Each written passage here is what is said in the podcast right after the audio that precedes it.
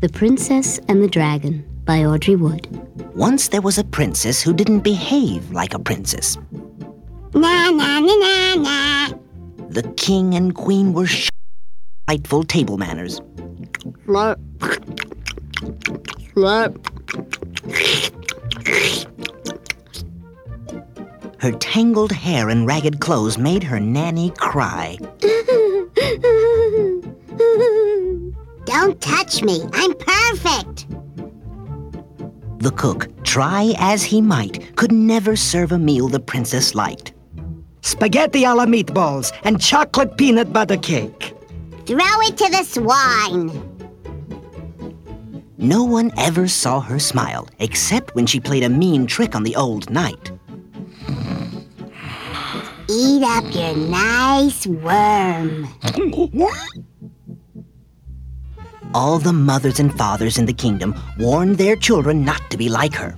Don't act like her. She's a disgrace. Never, never. No, no, no! Isn't she terrible?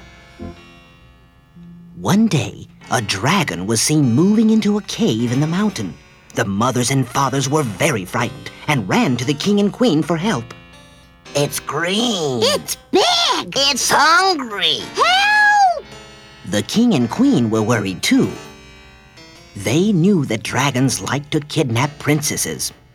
It's come for our little dear. Oh, me.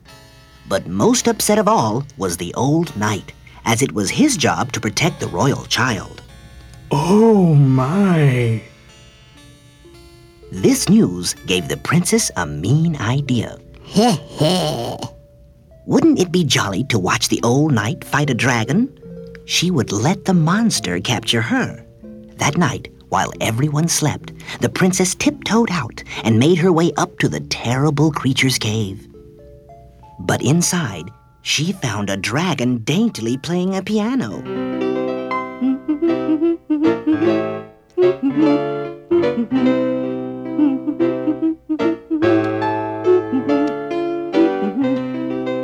The dragon was not at all what the princess expected. The dragon was equally surprised. I'm the princess. Capture me. I wouldn't dream of it. The princess thought dragons were fierce, but this dragon wasn't fierce at all. Don't dragons roar loudly, chase knights, and kidnap princesses? The others do. I don't like to. The dragon thought princesses were gentle, but this princess wasn't gentle at all. Don't you take ballet, read good books, and wear lovely gowns? Not me. I hate it. The princess knew she could be a better dragon than the dragon. I'd shake mountains with my roar. The dragon knew it could be a better princess than the princess. I'd study the violin. Suddenly, they both had an idea.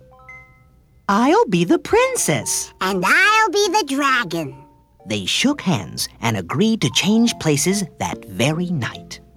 Get going, Greedy. This is my place now.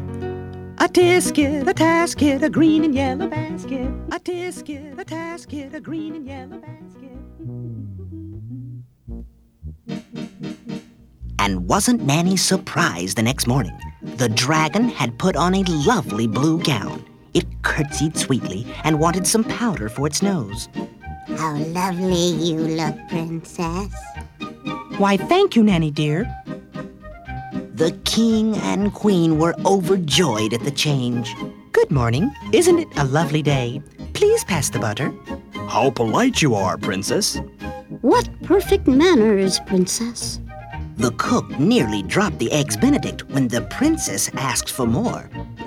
Simply divine. May I have seconds, please? From that time on, life was much more pleasant.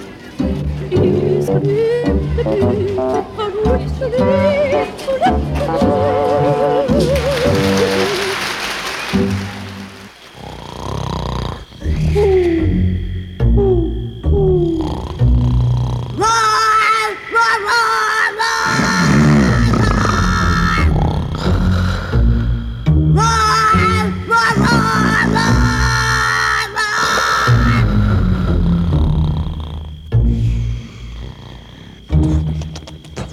No one really minded the dragon's mean pranks.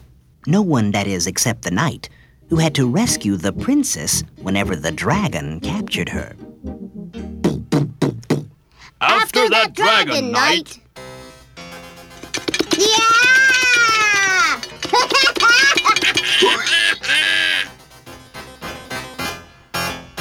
The knight always ended up being captured. Afterwards, the princess and the dragon talked happily about their new lives. when I roar, mountain shake. I play violin with my eyes closed. Now, all the mothers and fathers in the kingdom told their children to behave like the princess, and of course, they did their best. But when they couldn't, they knew just the place to go.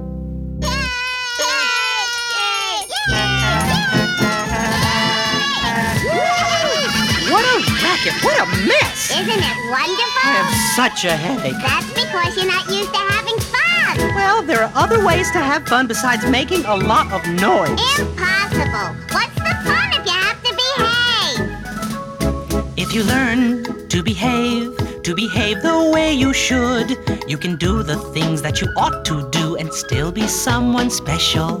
I don't want to behave or be very, very good. Why not? Because I want to stay just the way I am and I'll have much more fun. Well, it's all up to you. You can choose what you must do. If you mind your manners, come when called, you'll make others happy too. When you let others do the things they want to do, you can have your way almost every day. It's amazing, but it's true. Oh, who told you that? That's nonsense. Not at all. There are other ways to have fun and still be yourself. Do you understand? If I learn to behave, to behave the way I'm told, can I stay the way that I want to be yet still be someone special? If you learn to behave, to behave the way you should, you can do the things that you ought to do and still have lots of fun. Then it's all up to me, up to me to make it so. That's right. If I am polite, don't start a fight. There's so much further I can go. When you let others do the things they want to do, you can have your way almost every day. It's amazing, but it's true. If I really want to be my loud, special self, I'll never leave the cave. Oh, really? I couldn't think of anything more boring. If you yearn to be brave, like a tiger in the night, when you hunt for food, just remember to keep your mouth closed while you're chewing. I will try to behave and be very, very good. But I'll stay the way that I want to be and still have lots of fun. Well, that's all up to you. You can choose what you must do. If you mind your manners, come when called, you'll make others happy too. If we want to have fun, And pretend we're big and bold We can rant and in rave our special cave and still do what we're told.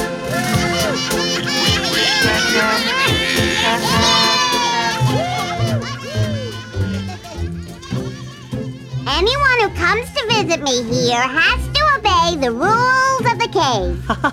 So you finally understand what I mean. Yes, the cave has special rules for special people. Mm-hmm. And you want them to mind their manners, cooperate, and be tidy. No way! What?